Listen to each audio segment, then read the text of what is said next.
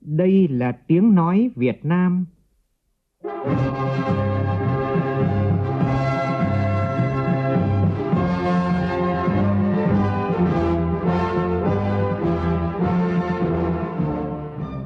là tiếng nói Việt Nam,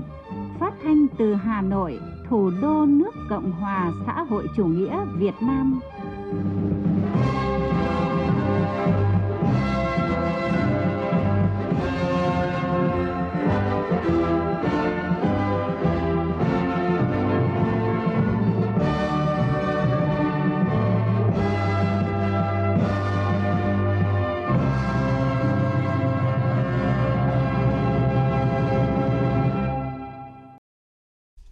Kính chào quý vị và các bạn. Mời quý vị và các bạn nghe chương trình Thời sự trưa của Đài Tiếng Nói Việt Nam với những nội dung chính sau đây.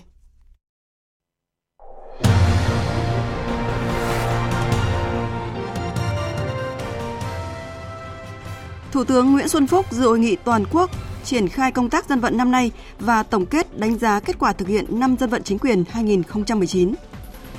Về kết luận của Ủy ban Kiểm tra Trung ương đề nghị kỷ luật nguyên Bí thư Thành ủy Thành phố Hồ Chí Minh Lê Thanh Hải cùng Ban Thường vụ Thành ủy nhiệm kỳ 2010-2015 liên quan đến những sai phạm ở khu đô thị mới Thủ Thiêm, Ủy viên Bộ Chính trị, Bí thư Thành ủy Thành phố Hồ Chí Minh Nguyễn Thiện Nhân khẳng định vụ việc rút ra nhiều bài học về công tác giám sát trong Đảng. Nhiều chương trình hoạt động thiết thực chăm lo Tết cho người nghèo và công nhân lao động ở các địa phương. Việt Nam, nước chủ tịch luân phiên của Hội đồng Bảo an Liên Hợp Quốc, chủ trì phiên họp về báo cáo của Tổng thư ký Liên Hợp Quốc về hoạt động của Văn phòng Liên Hợp Quốc tại khu vực Tây Phi và Saha.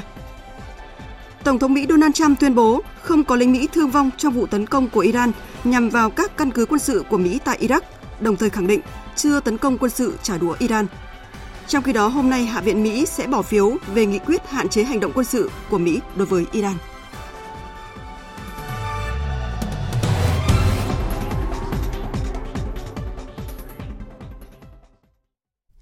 Bây giờ là nội dung chi tiết. Thưa quý vị và các bạn, sáng nay tại Hà Nội, Ban Cán sự Đảng Chính phủ phối hợp với Ban Dân vận Trung ương tổ chức hội nghị trực tuyến toàn quốc tổng kết công tác dân vận và đánh giá kết quả thực hiện năm dân vận chính quyền 2019, triển khai nhiệm vụ năm nay. Dự và chủ trì hội nghị có các Ủy viên Bộ Chính trị, Thủ tướng Nguyễn Xuân Phúc và Ủy viên Bộ Chính trị, Bí thư Trung ương Đảng, trưởng Ban Dân vận Trung ương Trương Thị Mai. Cùng dự có các đồng chí lãnh đạo Đảng, Chính phủ, Ủy ban Trung ương Mặt trận Tổ quốc Việt Nam, lãnh đạo các bộ ngành, khoảng 5.000 đại biểu ở tất cả các đầu cầu trực tuyến cả nước. Phát biểu tại hội nghị, Thủ tướng Nguyễn Xuân Phúc nhấn mạnh, thành tựu của công tác dân vận năm 2019 là thành tố tích cực trong cải cách và phát triển đất nước.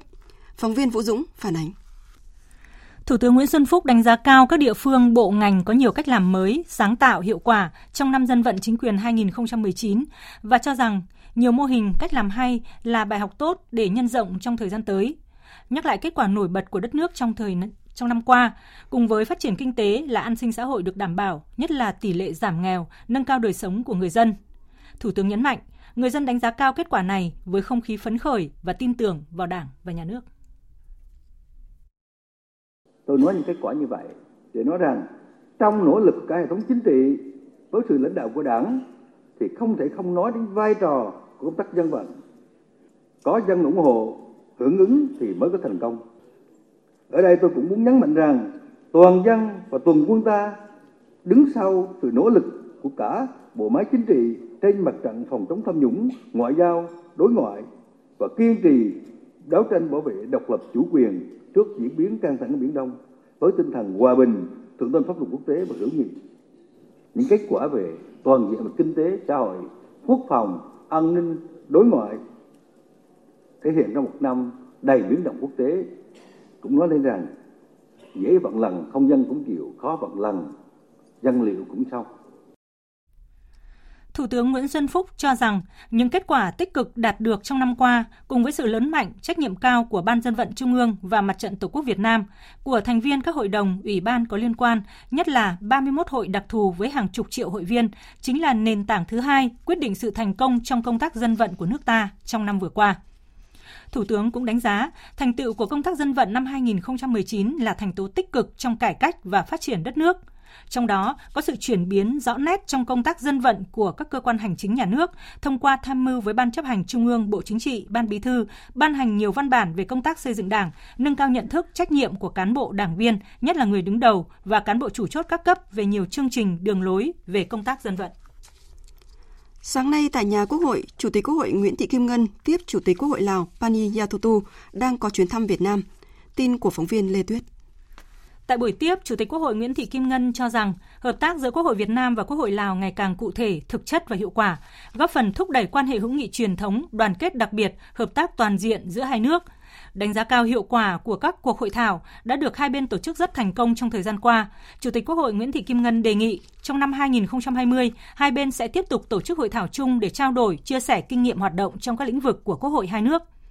Chủ tịch Quốc hội Lào Pani Yathotu nhất trí cao với đánh giá của Chủ tịch Quốc hội Nguyễn Thị Kim Ngân về sự đóng góp to lớn của Quốc hội mỗi nước trong việc tổ chức triển khai thực hiện các thỏa thuận cấp cao giữa hai nước. Chủ tịch Quốc hội Lào chúc mừng Chính phủ Quốc hội Việt Nam đảm nhiệm năm Chủ tịch ASEAN và là nước chủ nhà đăng cai Đại hội đồng Liên nghị viện ASEAN lần thứ 41 khẳng định Lào luôn ủng hộ, phối hợp chặt chẽ với Việt Nam để chính phủ Quốc hội Việt Nam hoàn thành trọng trách trong năm Chủ tịch ASEAN và Chủ tịch IPA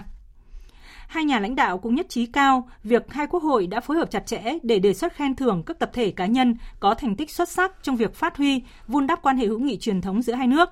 Thời gian tới, hai quốc hội sẽ tiếp tục trao đổi kinh nghiệm hoạt động, hợp tác thực chất hiệu quả hơn. Chủ tịch Quốc hội Lào Paniyathotu đề nghị phía Việt Nam chia sẻ kinh nghiệm trong lĩnh vực hải quan, Viện Kiểm sát Nhân dân tối cao và Viện Kiểm sát Nhân dân tối cao Lào vừa ký kết hiệp định tương trợ tư pháp về hình sự. Chủ tịch Quốc hội Nguyễn Thị Kim Ngân đồng tình với những đề nghị của Chủ tịch Quốc hội Lào, khẳng định sẽ sớm trao đổi với chính phủ, các cơ quan của chính phủ về lĩnh vực hải quan. Trong năm nay, Quốc hội hai nước có thể triển khai tổ chức hội thảo để trao đổi kinh nghiệm về xây dựng pháp luật và giám sát trong lĩnh vực tư pháp. Cũng sáng nay tại nhà Quốc hội diễn ra lễ trao nhận huân huy chương của Đảng, Nhà nước Lào cho các tập thể và cá nhân của Quốc hội Việt Nam. Tham dự buổi lễ có Chủ tịch Quốc hội Nguyễn Thị Kim Ngân và Chủ tịch Quốc hội nước Cộng hòa Dân chủ Nhân dân Lào Pani Yathotu. Phóng viên Lê Tuyết tiếp tục thông tin.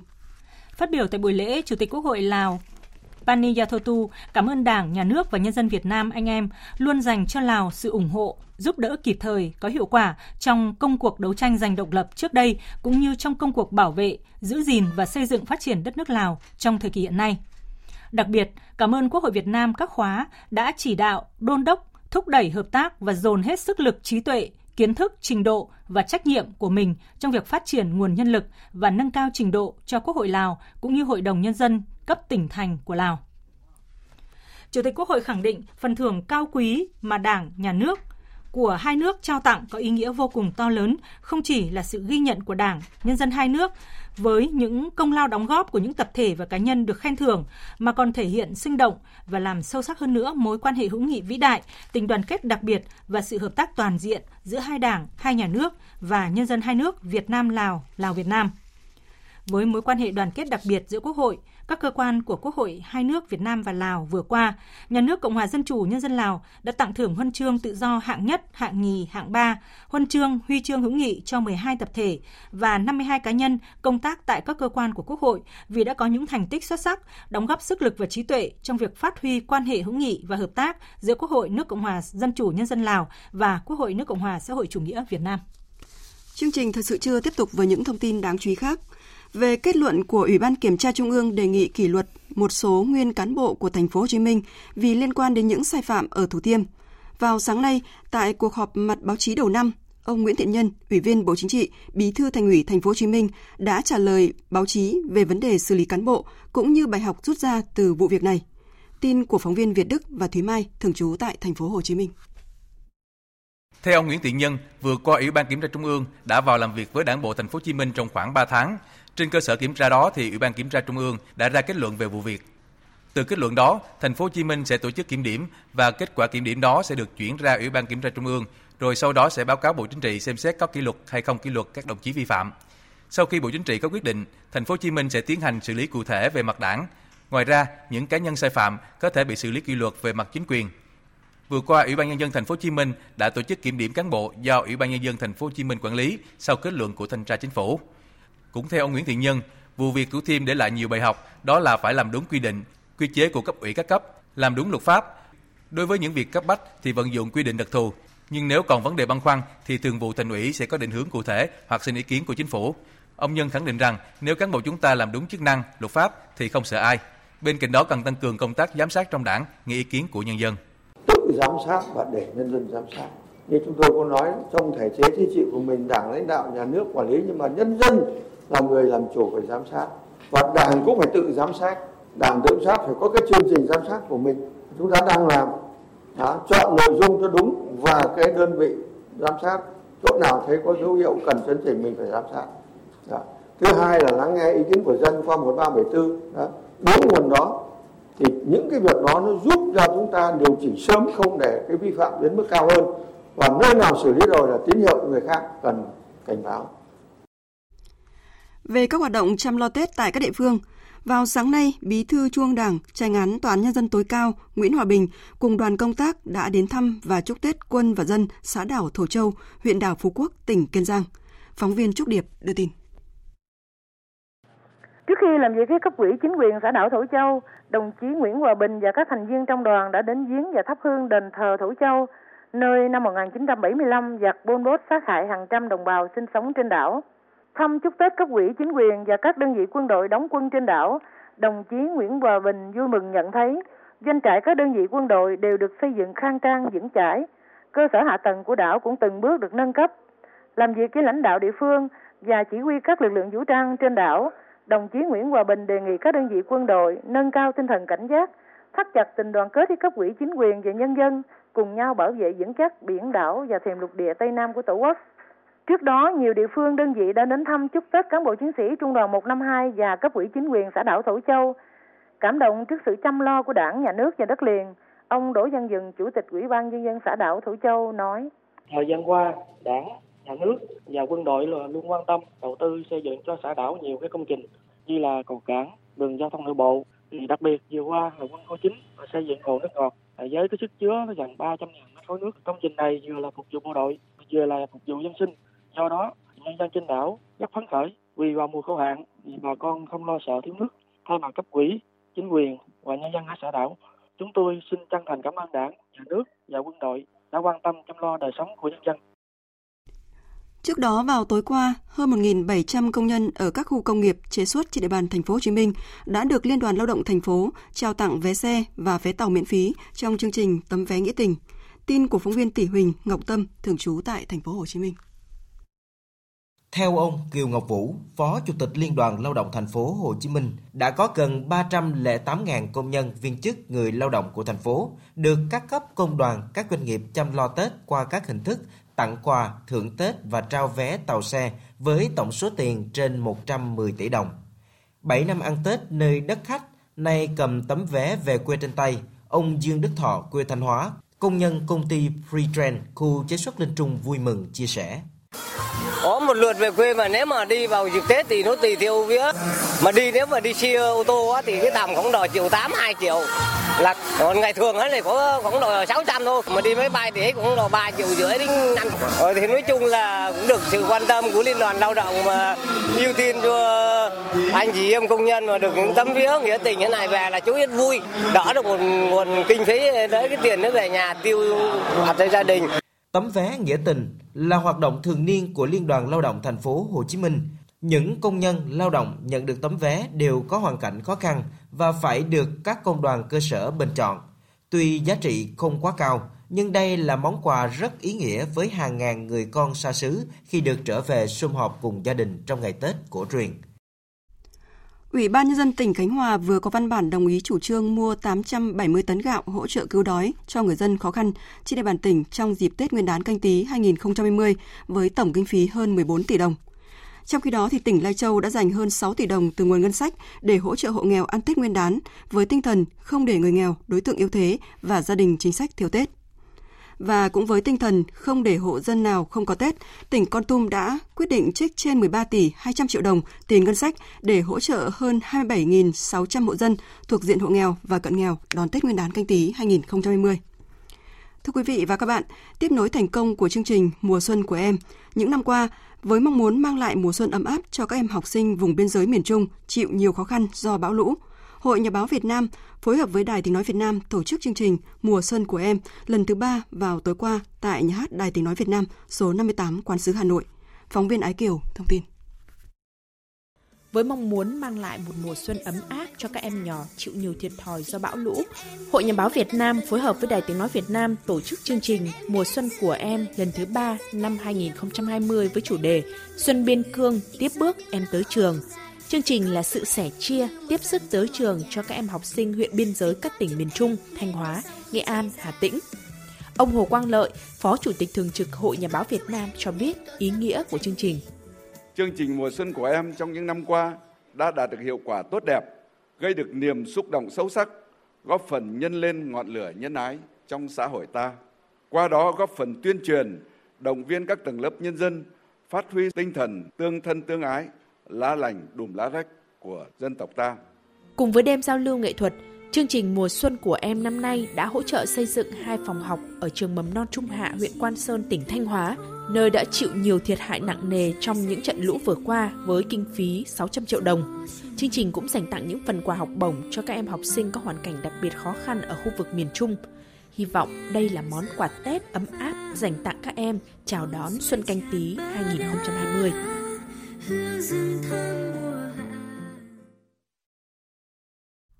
quý vị, những ngày này thì các bệnh nhân, thân nhân người bệnh và cả nhân viên y tế ở bệnh viện Trợ Rẫy thành phố Hồ Chí Minh được thưởng ngoạn một không gian đường hoa độc đáo lần đầu tiên được dựng lên trong khuôn viên bệnh viện. Hoạt động nhằm giúp bệnh nhân đang điều trị nội trú trong dịp Tết vơi bớt nỗi nhớ nhà, giảm phần nào nỗi đau bệnh tật. Kim Dung, phóng viên thường trú tại thành phố Hồ Chí Minh phản ánh. Bước vào cổng số 3 của bệnh viện Chợ Rẫy trên đường Thuận Kiều, nhiều người bất ngờ và thích thú với không gian trải dài 200 mét ngập tràn hoa tươi, tiểu cảnh, không gian trưng bày của đường Hoa Xuân. Đây là sản phẩm do 75 đơn vị khoa phòng của bệnh viện tham gia thiết kế, tự do trưng bày hoa đủ màu sắc, quy tụ gần 30 tiểu cảnh sinh động. Với nhiều chủ đề khác nhau, mỗi tiểu cảnh mang ý nghĩa riêng nhưng tự chung là mang niềm tin, hạnh phúc cho năm mới, cầu mong mọi người được bình an. Những hình ảnh làng quê yên bình với ao làng đầy cá, những khóm dừa nước đung đưa, khóm lúa hay thiền hoa, cánh chợ chiều hay nồi bánh chưng bánh tét trên bếp lửa vân vân được lựa chọn để trang trí, mang không gian Tết đến gần với người bệnh. Đường hoa còn có không gian để các bệnh nhân, thân nhân, nhân viên y tế ghi và treo lên những tấm thiệp mang những lời chúc năm mới, lời gửi gắm yêu thương đến người thân và bệnh viện. Bệnh nhân Nguyễn Lan Anh đang điều trị nội trú tại khoa nội thận cho biết. Thấy à, thú vị vui nôn tết vậy đó nó nôn nôn, nôn trong lòng sao ở đây thì em thích nhất là chỗ uh, treo những uh, cái câu đối với ước nguyện của các bệnh nhân ở trong bệnh viện nhé khi em đọc thì em thấy được mọi ước nguyện của mình ở trong đó. Đây là lần đầu tiên bệnh viện chợ rẫy xây dựng đường hoa xuân nhân dịp Tết. Đường hoa đặc biệt này kéo dài đến hết ngày 28 tháng 1 nhằm ngày mùng 4 Tết Canh Tý. Chị Đào Thị Thoan, kỹ thuật viên xét nghiệm, Trung tâm truyền máu, Bệnh viện Chợ Rẫy chia sẻ. Thường là cuối năm thì, thì bọn em cũng làm việc đến cuối năm rồi, bận rộn về nhà rồi chỉ được được nghỉ một hai ngày thôi, xong rồi phải vô trực rồi. Nên là cái này em cảm thấy rất là vui mừng vì bệnh viện mình lại có một ờ, cái đường hoa đẹp như thế này, cảm thấy rất sung sướng, vui vui sướng. Ngoài ra nó còn có thêm chút tự hào nữa và em cảm thấy xuân này thật là đúng là rất là ấm áp. Để đáp ứng nhu cầu đi lại của người dân trong dịp Tết, các hãng hàng không đã sớm mở các đợt bán vé máy bay, công khai giá khuyến mại cũng như là lên kế hoạch tăng cường chuyến bay để hành khách có sự lựa chọn chuyến bay và hãng bay phù hợp. Phóng viên Phương Cúc thông tin. Tết năm nay, hãng Việt Nam Airlines bổ sung thêm 190.000 chỗ, tương đương với gần 1.000 chuyến bay trên các đường bay nội địa. Jetstar Pacific cũng tăng gần 40.000 chỗ, tương đương với 200 chuyến bay nội địa. Bamboo Airways cung ứng gần 1 triệu ghế trên toàn mạng nội địa, tăng gần 700.000 chỗ so với cùng kỳ năm ngoái. Theo Cảng hàng không quốc tế Đà Nẵng, sân bay quốc tế Đà Nẵng có thêm 6 hãng hàng không mở đường bay khai thác trong nước và quốc tế với 20 chặng bay mới phục vụ người dân và du khách. Ông Đào Mạnh Kiên, giám đốc hãng hàng không Việt Nam Airlines khu vực miền Trung cho biết, riêng với sân bay Đà Nẵng, trước và sau Tết năm nay, dự kiến nhu cầu đi lại qua sân bay này tăng khoảng 15 đến 20%, thậm chí có ngày tăng từ 30 đến 40%. Để phục vụ khách tốt trong dịp cao điểm Tết Nguyên đán thì chúng tôi đã có kế hoạch rất sớm tăng cường nhân lực về công tác về vật tư trang thiết bị. Các chuyến bay trong dịp Tết Nguyên đán thì Việt Nam Airlines nói ờ, riêng và cùng với Jetstar Pacific, Vasco chúng tôi tăng rất nhiều chuyến để phục vụ khách ờ, đi lại trong dịp Tết. Tiếp theo, biên tập viên Ngọc Trinh sẽ chuyển đến quý vị và các bạn một số thông tin về thời tiết. Trung tâm Dự báo Khí tượng Thủy văn Quốc gia cho biết, thời tiết hôm nay ở khu vực Đông Bắc Bộ bao gồm cả thủ đô Hà Nội trời tạnh giáo, hừng nắng, nhiệt độ dao động trong khoảng từ 23 đến 27 độ. Khu vực Thanh Hóa, Thừa Thiên Huế thời tiết cũng khá đẹp, nắng ấm, nhiệt độ dao động trong khoảng 25 đến 28 độ. Còn Tây Nguyên và Nam Bộ cường độ nắng khá mạnh, nhiệt độ có nơi 33 đến 34 độ. Hiện nay không khí lạnh tăng cường lệch đông, do đó từ đêm nay và ngày mai không khí lạnh sẽ ảnh hưởng đến vùng biển phía đông bắc khu vực Bắc Biển Đông, bao gồm cả phía tây khu vực Nam Biển Đông, bao gồm cả vùng biển phía tây quần đảo Trường Sa. Do đó, khu vực này sẽ có gió đông bắc cấp 6, giật cấp 7. Vùng biển từ Bình Thuận đến Cà Mau có gió đông bắc mạnh cấp 5, có lúc cấp 6, giật cấp 7. Sóng biển cao từ 2 đến 3 mét, biển động.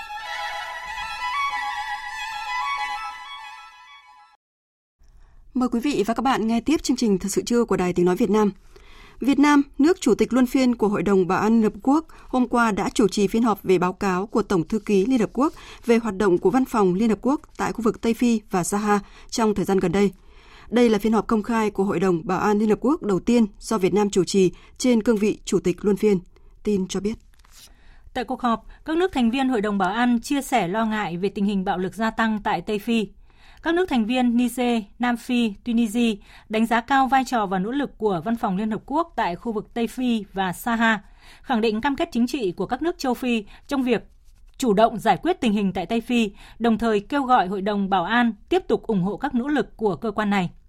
Các ý kiến cũng đề nghị trong năm nay và năm tới, Văn phòng Liên Hợp Quốc tại khu vực Tây Phi và Saha cần tập trung hỗ trợ các nước khu vực tiến hành bầu cử suôn sẻ, thuận lợi, tránh tạo thành các điểm nóng bất ổn.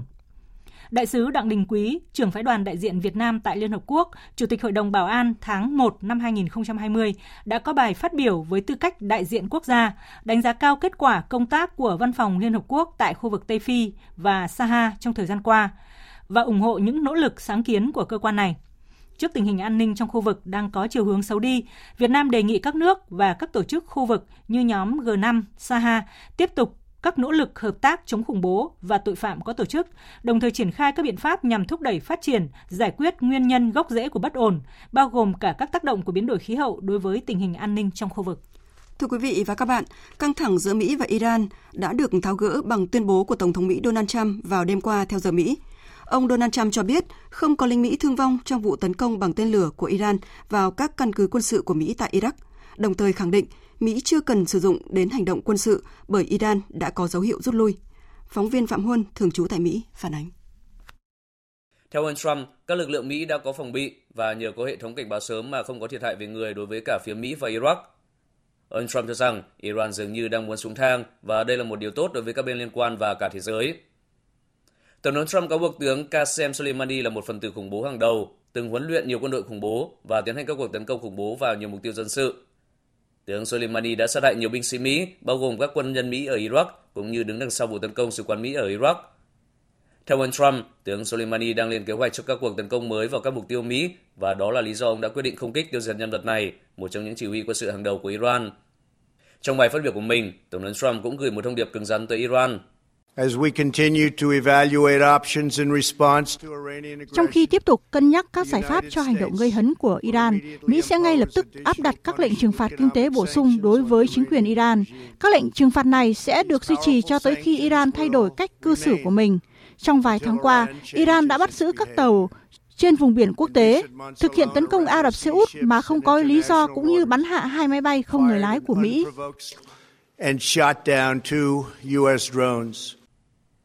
Tổng thống Trump cũng kêu gọi các nước liên quan và Iran cùng đàm phán một thỏa thuận mới nhằm không chỉ mang lại lợi ích cho bản thân Iran mà còn khiến thế giới được an toàn hơn.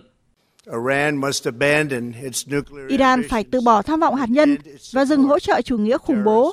Đã tới lúc Anh, Đức, Pháp, Nga và Trung Quốc phải nhận ra thực tế và từ bỏ phần còn lại của thỏa thuận hạt nhân Iran. Chúng ta cần làm việc cùng nhau để đạt được một thỏa thuận với Iran khiến thế giới được an toàn và hòa bình hơn. Chúng ta cần đạt được một thỏa thuận giúp Iran phát triển và thịnh vượng và tận dụng được tiềm năng kinh tế chưa được phát huy của mình.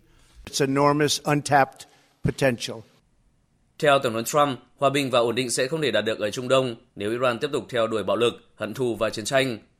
Ông Trump đồng thời cũng kêu gọi NATO tham gia nhiều hơn trong tiến trình hòa bình Trung Đông.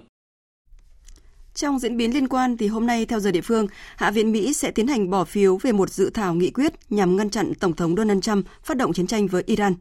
Chủ tịch Hạ viện Mỹ Nancy Pelosi đã xác nhận nội dung này. Bà Pelosi cho biết các nghị sĩ Đảng Dân Chủ sẽ thúc đẩy cuộc bỏ phiếu do những quan ngại của họ đã không được giải quyết trong cuộc họp kín do Ngoại trưởng Mỹ Mike Pompeo và một số quan chức cấp cao khác chủ trì. Bà Pelosi khẳng định Tổng thống đã chứng tỏ rằng ông không có một chiến lược rõ ràng để đảm bảo an toàn cho người dân Mỹ hay để giảm căng thẳng với Iran và đảm bảo sự ổn định cho khu vực. Theo đạo luật quyền lực chiến tranh của Mỹ ra đời vào năm 1973, chính phủ cần thông báo cho Quốc hội về những hành động quân sự lớn. Tuy nhiên, Tổng thống Donald Trump vẫn cho rằng việc ông chỉ thị cuộc không kích tại sân bay Iraq khiến tướng Soleimani của Iran thiệt mạng mà không thông báo hay tham vấn Quốc hội là hợp pháp. Bà Pelosi cho biết Hạ viện sẽ bỏ phiếu nhằm hạn chế khả năng Tổng thống Donald Trump phát động chiến tranh chống Iran. Tuy nhiên, tại Thượng viện Mỹ, nơi các nghị sĩ Cộng hòa chiếm đa số, nghị quyết này sẽ khó được thông qua. Thưa quý vị và các bạn, trong lúc này thì các nước vẫn có những phản ứng trái chiều sau vụ Iran trả đũa Mỹ bằng những loạt tên lửa nhằm vào các căn cứ quân sự của Mỹ tại Iraq. Nhiều nước tuyên bố đoàn kết với người dân Iran trước các mối đe dọa của Mỹ. Iraq thì triệu đại sứ Iran để phản đối vụ tấn công và Thổ Nhĩ Kỳ thì tuyên bố nỗ lực kiềm chế leo thang. Phóng viên Ngọc Thạch từ Trung Đông đưa tin. Syria tuyên bố bảo vệ quyền của Iran và đoàn kết với người dân Iran trước các mối đe dọa của Mỹ. Syria cho rằng chính quyền Mỹ phải chịu trách nhiệm cho tất cả các hậu quả đang diễn ra do chính sách của nước này ở khu vực. Trong khi đó, Bộ Ngoại giao Iraq tuyên bố sẽ triệu tập đại sứ Iran tại Baghdad để lên án sự vi phạm chủ quyền, đồng thời kêu gọi các bên kiềm chế, tránh một cuộc khủng hoảng nghiêm trọng. Tổng thống Thổ Nhĩ Kỳ Tayyip Erdogan cảnh báo rằng tiếng chống chiến tranh đang vang lên trong khu vực trước bối cảnh leo thang mạnh mẽ giữa Mỹ và Iran. Lưu ý rằng, lưu ý rằng Thổ Nhĩ Kỳ đang tiến hành các cuộc tiếp xúc ngoại giao mạnh mẽ để làm giảm căng thẳng. Thổ Nhĩ Kỳ không muốn Syria, Liban, Iraq hay khu vực vùng vịnh trở thành bãi chiến sự. Qatar cùng ngày tuyên bố đang theo dõi các diễn biến trong khu vực sau khi Iran tấn công vào các mục tiêu của Mỹ ở Iraq và đang tiến hành một chuỗi các liên lạc để làm dịu tình hình.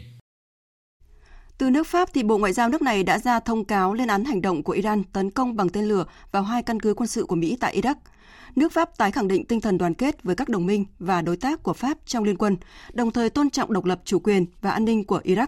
Ưu tiên của các bên lúc này là giảm căng thẳng tình hình, chấm dứt các hành động bạo lực. Về chiếc máy bay của Ukraine bị rơi tại Iran khiến toàn bộ 176 người và phi hành đoàn thiệt mạng, Tổng thống Ukraine Zelensky khẳng định mọi suy đoán về nguyên nhân rơi máy bay Ukraine tại Iran là vội vàng, đồng thời cho biết sẽ hợp tác chặt chẽ với Iran để điều tra nguyên nhân của vụ việc. Cùng ngày, Thủ tướng Ukraine Honcharuk thông báo nước này sẽ tạm dừng tất cả các chuyến bay qua không phận Iran cho đến khi làm rõ nguyên nhân máy bay bị rơi. Chúng tôi quyết định đình chỉ tất cả các chuyến bay của các hãng hàng không Ukraine bay qua không phận Iran cho tới khi nguyên nhân của thảm kịch này trở nên rõ ràng. Chúng tôi sẽ yêu cầu một cuộc điều tra được tiến hành một cách minh bạch nhất có thể.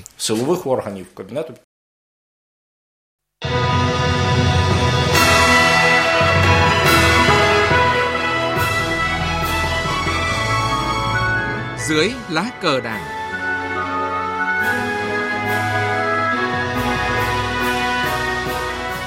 Dưới lá cờ đảng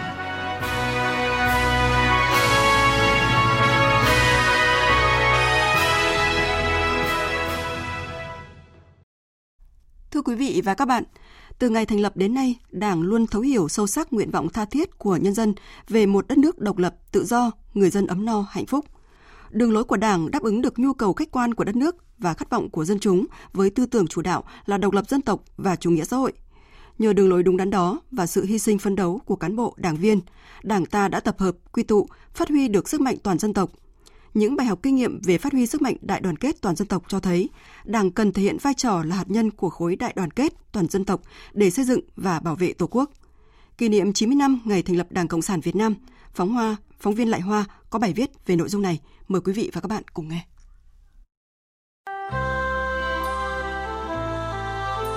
Kể từ khi có Đảng và Chủ tịch Hồ Chí Minh lãnh đạo cách mạng Việt Nam đến nay, sức mạnh đại đoàn kết của dân tộc được phát huy ngày càng cao hơn bởi có sự kết hợp nhuần nhuyễn những truyền thống quý báu của dân tộc và sự định hướng khoa học của chủ nghĩa Mark Lenin và tư tưởng Hồ Chí Minh về đại đoàn kết dân tộc. Phó giáo sư tiến sĩ Nguyễn Trọng Phúc, nguyên viện trưởng Viện Lịch sử Đảng, Học viện Chính trị Quốc gia Hồ Chí Minh cho rằng vai trò của đại đoàn kết không có tổng kết nào ngắn hơn, sâu sắc hơn câu nói của Bác Hồ, đoàn kết, đoàn kết, đại đoàn kết, thành công, thành công, đại thành công. Mọi thành công suy đến cùng đều bắt nguồn từ sức mạnh đại đoàn kết dân tộc. Khẳng định sức mạnh đại đoàn kết dân tộc là quan điểm nhất quán, quan điểm có tính chiến lược từ khi thành lập Đảng. Cho đến nay, nhìn tổng thể suốt 90 năm thì một trong những nhân tố thắng lợi của cách mạng thì vẫn cứ phải khẳng định và phải tổng kết cho nó rõ đó là ở thời kỳ nào cũng thế đảng luôn luôn phát huy cái sức mạnh của dân tộc kết hợp cái sức mạnh ở trong nước với sức mạnh à, từ bên ngoài tranh thủ cái cơ hội và đẩy lùi những cái nguy cơ đấy chính là một trong những cái bài học lớn của cách mạng Việt Nam sức mạnh của Đảng cũng bắt nguồn từ sức mạnh của dân tộc. Bởi thế, củng cố và phát huy sức mạnh đại đoàn kết toàn dân tộc là một nội dung quan trọng trong đường lối cách mạng của Đảng trong 90 năm qua. Đại hội Đảng toàn quốc lần thứ 12 đã khẳng định đại đoàn kết toàn dân tộc là đường lối chiến lược của cách mạng Việt Nam, là động lực và nguồn lực to lớn trong xây dựng và bảo vệ Tổ quốc. Phó giáo sư tiến sĩ Bùi Xuân Đức, khoa luật trường Đại học Đại Nam nhấn mạnh. Đại đoàn kết toàn dân tộc hay dựa trên cơ sở giải quyết hài hòa lợi ích giữa các thành viên trong xã hội nói đại đoàn kết cái đại đoàn kết trong cái chính trị trong cái sự nghiệp cách mạng là lực lượng cầm quyền anh phải đoàn kết với các lực lượng khác thì mới đúng tinh thần của đại đoàn kết Đảng có vai trò đặc thù là đảng cầm quyền, đảng lãnh đạo duy nhất và cũng là nơi tập hợp những con người đại diện cho các tầng lớp nhân dân. Đại đoàn kết toàn dân tộc phải dựa trên cơ sở giải quyết hài hòa quan hệ lợi ích giữa các thành viên trong xã hội, bảo vệ quyền và lợi ích hợp pháp chính đáng của nhân dân không ngừng nâng cao đời sống vật chất và tinh thần của nhân dân. Mọi chủ trương, đường lối của Đảng, chính sách pháp luật của nhà nước đều vì lợi ích của nhân dân.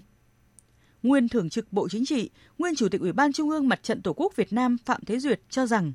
trong giai đoạn hiện nay, Đảng cần thể hiện vai trò là hạt nhân của khối đại đoàn kết toàn dân tộc để xây dựng và bảo vệ Tổ quốc hơn bao giờ hết. Lúc này muốn phát huy được sức mạnh đại đoàn kết toàn dân tộc thì đảng phải đoàn kết, phải là tấm gương cho bên dưới. Đòi hỏi đảng ta là phải thực hiện cho được. Đường lối, những nghị quyết đã đề ra, làm tốt cái đó thì chúng ta tiếp tục phát huy được sức mạnh đại đoàn kết để thực hiện sự nghiệp công nghiệp hóa, hiện đại hóa đất nước. Chúng ta hội nhập mà không bị hòa tan, điều đó là cái điều rất quan trọng về cái bài học đại đoàn kết.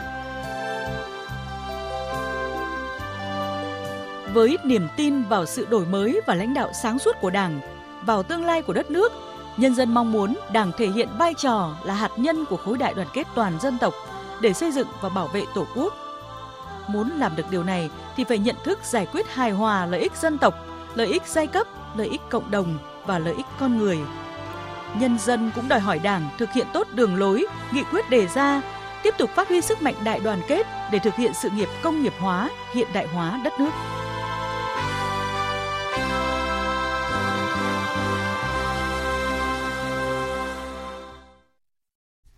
Quý vị và các bạn đang nghe chương trình Thật sự trưa của Đài Tiếng Nói Việt Nam. Chương trình tiếp tục với nhiều nội dung đáng chú ý sau đây.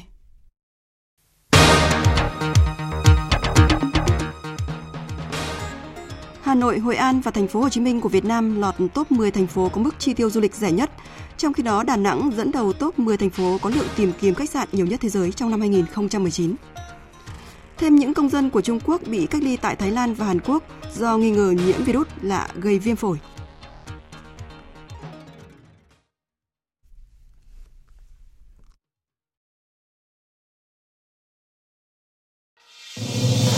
2020, Việt Nam đảm nhiệm vai trò chủ tịch ASEAN. Vì một ASEAN gắn kết và chủ động thích ứng.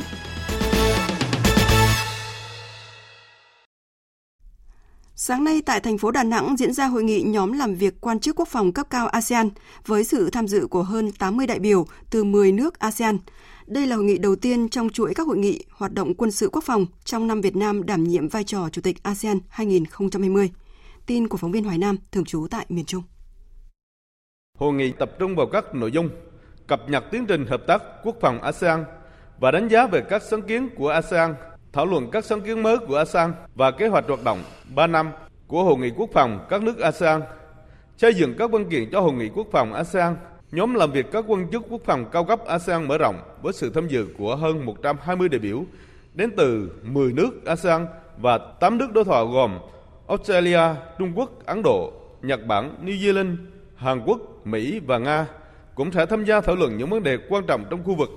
Trung tướng Vũ Chiến Thắng, Cục trưởng Cục Đối ngoại Bộ Quốc phòng cho biết, phía Việt Nam đưa ra những sáng kiến về lĩnh vực quân sự quốc phòng trong năm 2020. Trong đó, nổi bật là đề xuất của Việt Nam trong việc đặt cờ của ASEAN bên cạnh cờ các quốc gia tham gia phái bộ gìn giữ hòa bình Liên Hợp Quốc tại Nam Sudan.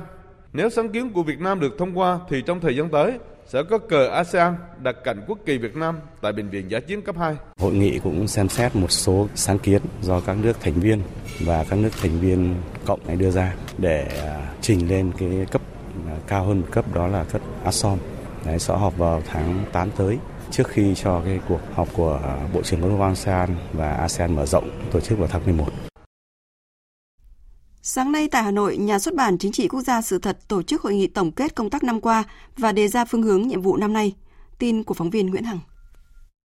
Báo cáo tại hội nghị cho thấy, trong năm qua, Nhà xuất bản Chính trị Quốc gia Sự thật đã xuất bản và phát hành nhiều đầu sách tài liệu quan trọng, phục vụ quán triệt, học tập nghị quyết đại hội 12, nghị quyết các hội nghị trung ương của Đảng, sách của Tổng Bí thư, Chủ tịch nước Nguyễn Phú Trọng, các đồng chí lãnh đạo, nguyên lãnh đạo Đảng, Nhà nước, đồng thời cũng xuất bản và phát hành nhiều bộ sách quý có giá trị lớn về lý luận và thực tiễn, cụ thể như Quyết tâm ngăn chặn và đẩy lùi tham nhũng của Tổng Bí thư Chủ tịch nước Nguyễn Phú Trọng, Tổng Bí thư Chủ tịch nước Nguyễn Phú Trọng với tình cảm của nhân dân trong nước và bạn bè quốc tế, tư tưởng Hồ Chí Minh về xây dựng chỉnh đốn Đảng và sự vận dụng trong xây dựng Đảng về đạo đức hiện nay, thể chế phát triển nhanh, bền vững, kinh nghiệm quốc tế và những vấn đề đặt ra đối với Việt Nam trong giai đoạn mới. Tại hội nghị, ông Vũ Trọng Lâm, Phó Giám đốc, Phó Tổng biên tập Nhà xuất bản Chính trị Quốc gia Sự thật cho biết, nhà xuất bản sẽ bám sát chương trình làm việc của Ban chấp hành Trung ương, Quốc hội, Chính phủ và sự chỉ đạo của Bộ Chính trị, Ban Bí thư và nhu cầu của xã hội để tiếp tục xuất bản và chọn lọc các đề tài có giá trị tổng kết lý luận, thực tiễn thiết thực – chú trọng việc xuất bản sách và tài liệu phục vụ Đại hội Đảng các cấp tiến tới Đại hội đại biểu toàn quốc lần thứ 13. Thực hiện có hiệu quả kế hoạch đề tài biên tập xuất bản, tập trung thực hiện hoàn thành kế hoạch đề tài năm 2020, đặc biệt chú trọng những các bản sách, sách chuôn đặt hàng được Ban tuyên giáo Trung ương phê duyệt, sách kỷ niệm các ngày lễ lớn trong năm 2020, sách phục vụ Đại hội Đảng bộ các cấp tiến tới Đại hội đại biểu toàn quốc lần thứ 13 của Đảng, triển khai xuất bản sách điện tử và các loại văn hóa phẩm đảm bảo chất lượng phù hợp nhu cầu thị hướng người tiêu dùng, tập trung chỉ đạo nâng cao chất lượng hiệu quả công tác phát hành tiêu thụ sách. Về thông tin trong lĩnh vực du lịch, hãng bảo hiểm du lịch Alpha Travel Insurance của Anh vừa tiến hành phân tích về các thành phố ở châu Á để chọn ra những điểm đến chi tiêu rẻ nhất. Trong top 10 thành phố do hãng này bình chọn, Việt Nam có mặt 3 thành phố là Hà Nội, Hội An của Quảng Nam và thành phố Hồ Chí Minh. Trong khi đó thì Đà Nẵng dẫn đầu top 10 thành phố có lượng tìm kiếm khách sạn nhiều nhất thế giới trong năm vừa qua. Phân tích số liệu dựa trên chi tiêu trung bình của khách du lịch đến các thành phố trên khắp châu Á, Alpha Travel Insurance cho biết thủ đô Hà Nội của Việt Nam là thành phố có chi phí du lịch ít tốn kém nhất ở châu Á, với mức chi tiêu trung bình của mỗi khách du lịch ước tính khoảng 18,3 đô la Mỹ mỗi ngày, bao gồm ăn uống, tham quan, đi lại và ngủ nghỉ. Trong khi đó, thành phố Đà Nẵng dẫn đầu trong nhóm top 10 thành phố có lượng tìm kiếm khách sạn nhiều nhất thế giới trong năm vừa qua. Đây là công bố mới nhất của Google vào ngày hôm qua dựa trên dữ liệu về tìm kiếm khách sạn toàn cầu. Theo đó, Đà Nẵng đã vượt mặt những thành phố du lịch nổi tiếng như Sao Paulo, Brazil, Seoul của Hàn Quốc và Tokyo của Nhật Bản để trở thành thành phố du lịch được yêu thích nhất trên toàn thế giới. Theo đánh giá của du khách quốc tế, sức hút Đà Nẵng chính là địa thế đặc biệt nằm ở trung tâm, có nhiều địa danh nằm dọc bờ biển được bình chọn đẹp nhất hành tinh như Hội An, Huế, Mỹ Sơn, cùng bán đảo Sơn Trà như một viên ngọc quý mà thiên nhiên ban tặng. Do đó, Đà Nẵng luôn được xem là một trong những địa điểm du lịch hấp dẫn nhất trong mắt du khách quốc tế khi đến Việt Nam. Bộ Công an vừa phát đi thông báo về vụ việc gây dối trật tự công cộng và chống người thi hành công vụ tại xã Đồng Tâm, huyện Mỹ Đức, thành phố Hà Nội. Cụ thể, từ ngày 31 tháng 12 năm 2019, một số đơn vị của Bộ Quốc phòng phối hợp với lực lượng chức năng tiến hành xây dựng tường rào bảo vệ sân bay Miếu Môn, thành phố Hà Nội theo kế hoạch. Trong quá trình xây dựng, vào sáng nay, một số đối tượng có hành vi chống đối, sử dụng lựu đạn, bom xăng, dao phóng, tấn công lực lượng chức năng, chống người thi hành công vụ và gây dối trật tự công cộng. Ba cán bộ chiến sĩ công an hy sinh, một đối tượng chống đối chết, một đối tượng bị thương –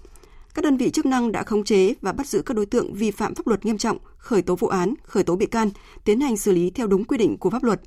Hiện nay các đơn vị liên quan đang tiến hành xây dựng tường rào sân bay Miếu Môn theo kế hoạch. Ban Thường vụ tỉnh ủy Khánh Hòa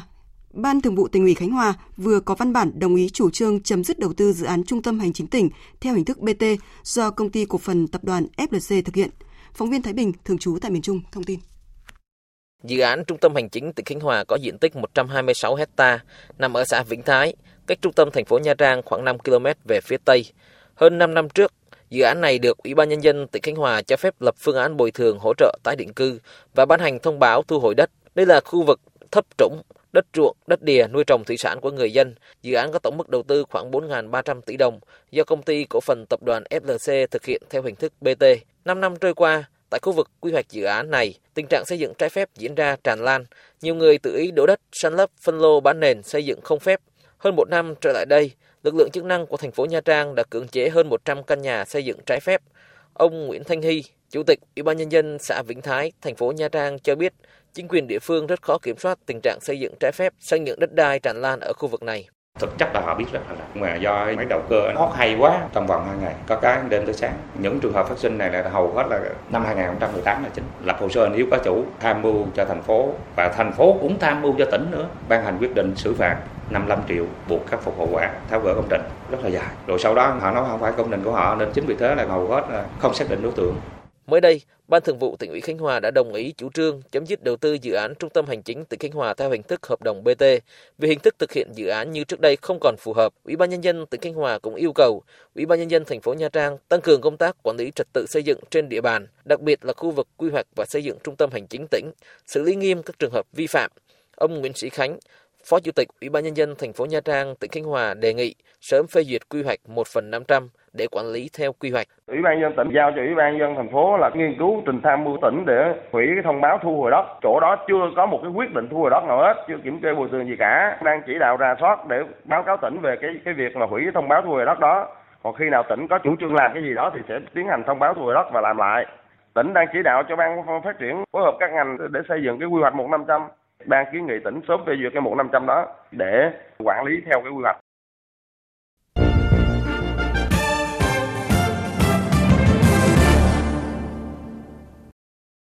Tiếp theo là một số thông tin quốc tế đáng chú ý. Thêm một du khách nữ người Trung Quốc đến thủ đô Bangkok của Thái Lan từ thành phố Vũ Án đã bị cách ly do bị sốt, đưa số trường hợp nghi nhiễm virus lạ gây viêm phổi tại Thái Lan cho đến nay là 5 người. Tin của phóng viên Đài tiếng nói Việt Nam thường trú tại Thái Lan. Du khách người Trung Quốc hiện đang được cách ly theo dõi và điều trị tại Viện các bệnh truyền nhiễm Bamrat Narajura, tỉnh Nonthaburi. Đây cũng là nơi 4 trường hợp có biểu hiện lâm sàng nghi nhiễm virus lạ trở về từ Vũ Hán, Trung Quốc. Trước đó, ngày 6 tháng 1, ba công dân Thái Lan và một bé trai 3 tuổi người Trung Quốc cũng bị cách ly do bị sốt sau khi trở về từ thành phố Vũ Hán của Trung Quốc.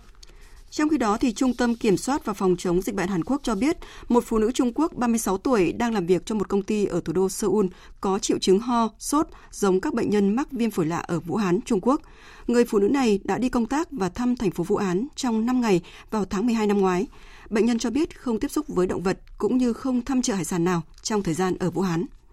Và theo thông báo mới nhất từ cơ quan y tế Trung Quốc, kết quả thí nghiệm cho thấy bệnh viêm phổi lạ tại Vũ Hán, Trung Quốc trong thời gian qua là do một chủng virus Conaro mới gây ra. Tin của phóng viên Đài tiếng nói Việt Nam thường trú tại Bắc Kinh, Trung Quốc. Qua phân tích bệnh phẩm, các chuyên gia đã thu được trình tự sắp xếp bộ gen của virus và xác định đây là một chủng virus corona mới. Bước tiếp theo, các chuyên gia sẽ tiếp tục nghiên cứu nguồn gốc loại virus này, cơ chế truyền nhiễm cũng như các biểu hiện lâm sàng để đưa ra biện pháp đối phó. Virus corona là nhóm virus thường được tìm thấy ở chim và các động vật có vú. Chúng giống nhau về hình thái và cấu trúc hóa học. Virus corona chủng OC43 và virus corona chủng 229E gây ra các bệnh hô hấp thông thường như cảm lạnh, cúm. Tuy nhiên có những loại gây viêm phổi nặng như chủng corona gây bệnh SARS, hội chứng suy hô hấp cấp tính nặng hay chủng virus corona gây hội chứng hô hấp Trung Đông MERS. Mặc dù đến thời điểm hiện tại chưa có trường hợp tử vong nào do bệnh viêm phổi lạ tại Vũ Hán gây ra, 8 trường hợp trên tổng số 59 ca nhiễm bệnh cũng đã được xuất viện. Tuy nhiên, nhà chức trách Trung Quốc vẫn giám sát chặt chẽ tất cả những người đã tiếp xúc với người bệnh, đồng thời khuyến cáo người dân chú ý an toàn. Còn theo thông báo mới nhất của Tổ chức Y tế Thế giới, dịch viêm phổi lạ bùng phát tại thành phố Vũ Hán của Trung Quốc trong thời gian gần đây có thể là do một loại virus cùng họ với các loại virus từng gây ra dịch viêm đường hô hấp cấp tính nặng SARS và hội chứng viêm đường hô hấp vùng Trung Đông gọi tắt là MERS-CoV. Tổ chức Y tế Thế giới khẳng định cần thêm những thông tin toàn diện hơn để xác định chính xác loại mầm bệnh gây ra dịch này và cho rằng một biến thể mới của virus corona có thể là nguyên nhân. Pháp cảnh báo sẽ trả đũa với sự ủng hộ của Liên minh châu Âu nếu Mỹ áp thuế đối với 2,4 tỷ đô la hàng hóa Pháp. Từ năm ngoái, Pháp đã áp thuế hàng năm 3% đối với tổng doanh thu của các công ty dịch vụ kỹ thuật số. Theo đó thì sẽ đánh thuế các dịch vụ kỹ thuật số tại Pháp của các công ty có hơn 25 triệu euro doanh thu ở Pháp và 750 triệu euro doanh thu mỗi năm trên toàn thế giới. Mức áp thuế được cho là sẽ thu về 400 triệu euro trong năm nay và 650 triệu euro vào năm 2022. Tổng thống Pháp Macron cho biết sự cần thiết phải đánh thuế đối với gã khổng lồ công nghệ nhằm mục đích tạo công bằng cho các hoạt động kỹ thuật số trên thế giới. Vừa rồi là một số thông tin thời sự quốc tế. Chương trình thời sự trưa tiếp tục với trang tin đầu tư tài chính và chuyên mục thể thao. Trang tin đầu tư tài chính. Thưa quý vị và các bạn, ở thị trường vàng trong nước, lúc 11 giờ trưa nay, vàng miếng SJC được công ty vàng bạc đá quý Sài Gòn niêm yết ở mức mua vào 43 triệu 300 nghìn đồng một lượng và bán ra 43 triệu 800 nghìn đồng một lượng. Mức giá này giảm tới 750.000 đồng một lượng so với giá khảo sát sáng qua. Trên thị trường tiền tệ, tỷ giá trung tâm được Ngân hàng Nhà nước công bố áp dụng cho hôm nay là 23.173 đồng đổi 1 đô la Mỹ, tăng 8 đồng so với mức công bố hôm qua. Trong khi đó, giá đô la Mỹ tại các ngân hàng thương mại sáng nay tiếp tục không có nhiều biến động. Vietcombank và BIDV niêm yết ở mức mua vào là 23.110 đồng và bán ra là 23.230 đồng 1 đô la Mỹ.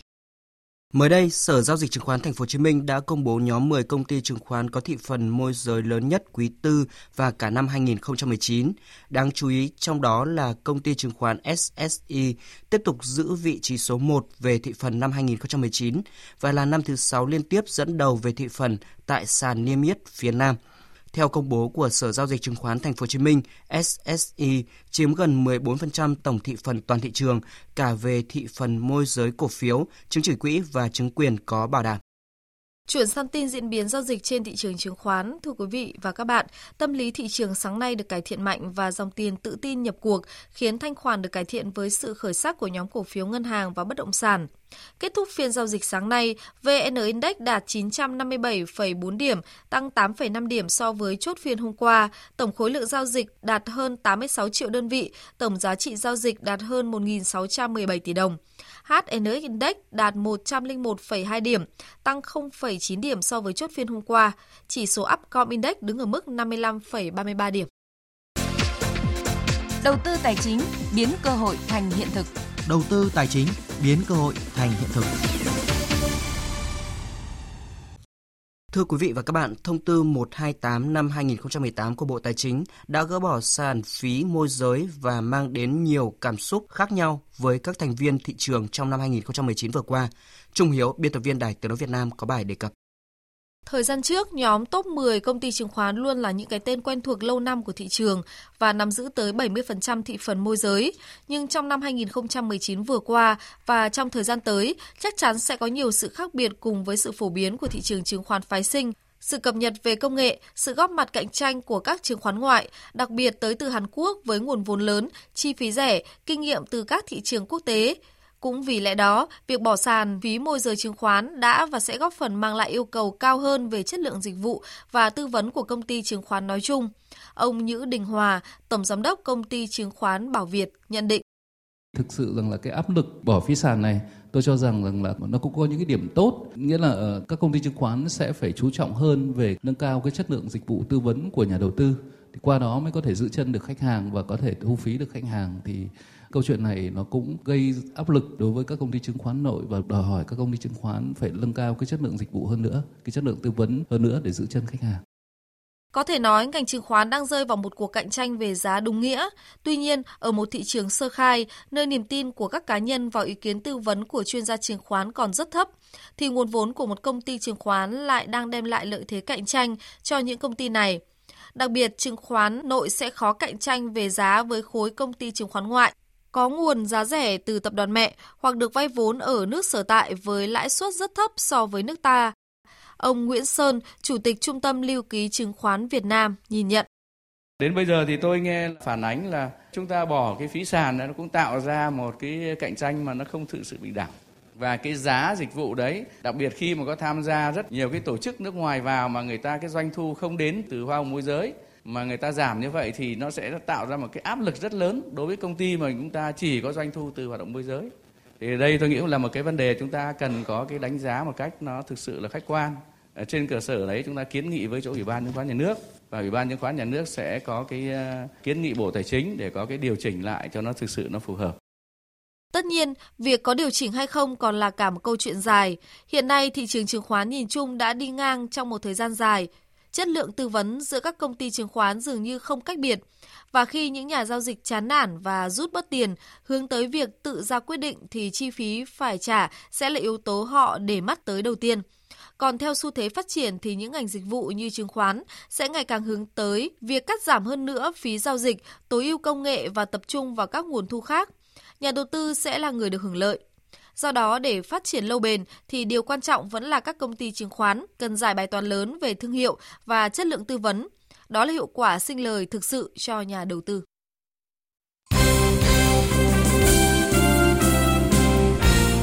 Thưa quý vị và các bạn, chiều qua vòng chung kết giải U23 châu Á đã chính thức khởi tranh. Hai cặp đấu đầu tiên tại bảng A đã có những kết quả trái ngược. Dù thi đấu lấn lướt và tạo nhiều cơ hội nguy hiểm hơn, nhưng U23 Australia vẫn phải chấp nhận chia điểm trước Iraq với tỷ số hòa một đều. Còn chủ nhà Thái Lan thể hiện sức mạnh vượt trội khi thắng đậm Bahrain 5-0.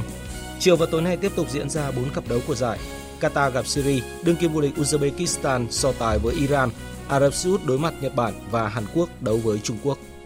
Còn vào chiều mai mùng 10 tháng 1, U23 Việt Nam sẽ bắt đầu hành trình chinh phục giải U23 châu Á. Chiều qua là buổi thứ hai, U23 Việt Nam tập luyện để làm quen với điều kiện thời tiết, khí hậu, phản ánh của Thành Lương, phóng viên Đài Tiếng Nói Việt Nam từ Buriram. Huấn luyện viên Park Hang-seo hơn ai hết hiểu rõ áp lực tâm lý đang từ từ lặng lẽ đè nặng lên suy nghĩ của các học trò khi các trận đấu vòng bảng giải U23 châu Á ngày một cận kề.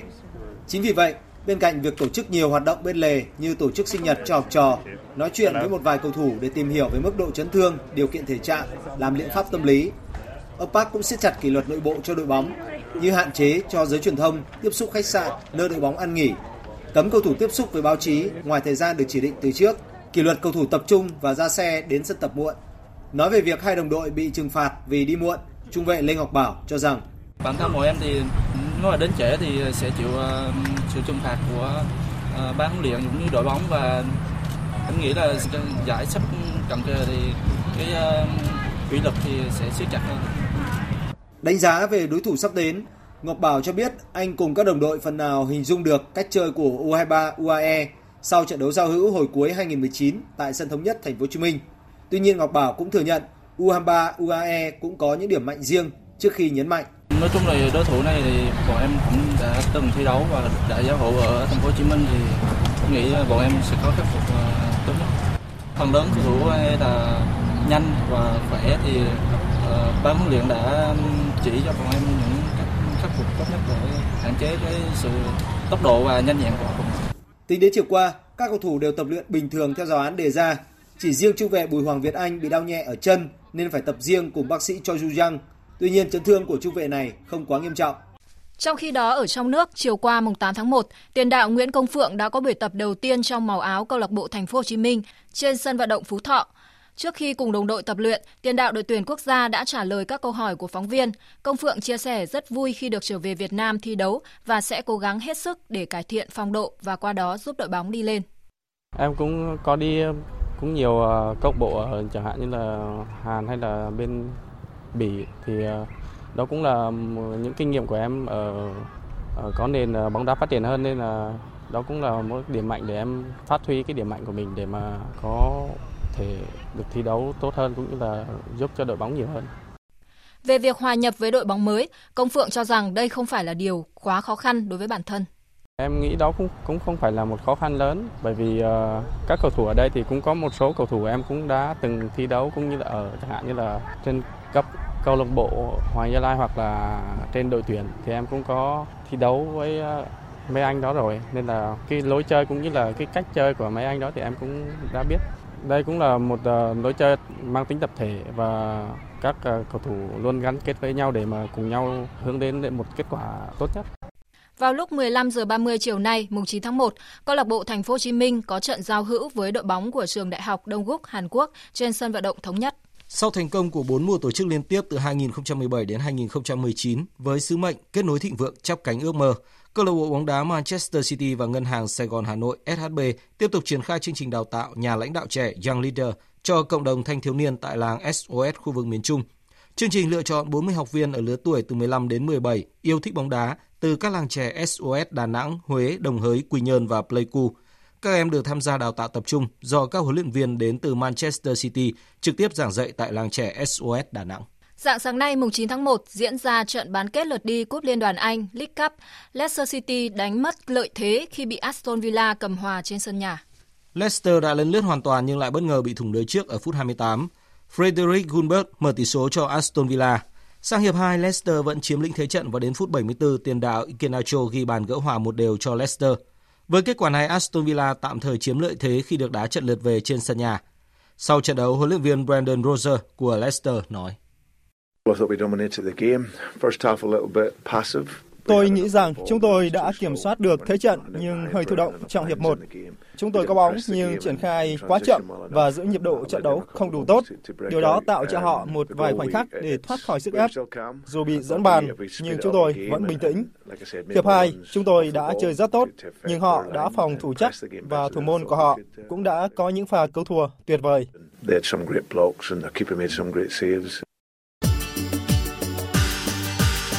Dự báo thời tiết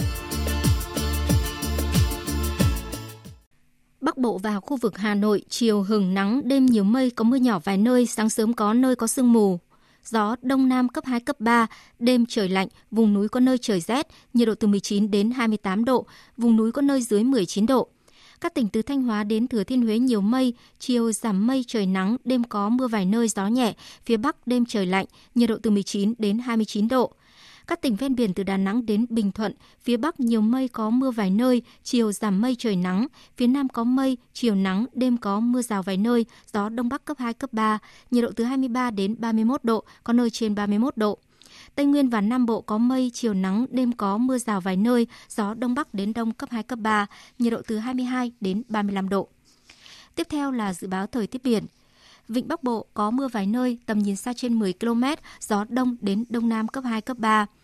vùng biển từ Quảng Trị đến Quảng Ngãi, vùng biển từ Bình Định đến Ninh Thuận, vùng biển từ Bình Thuận đến Cà Mau có mưa rào vài nơi, tầm nhìn xa trên 10 km, gió Đông Bắc cấp 5, có lúc cấp 6, giật cấp 7, biển động.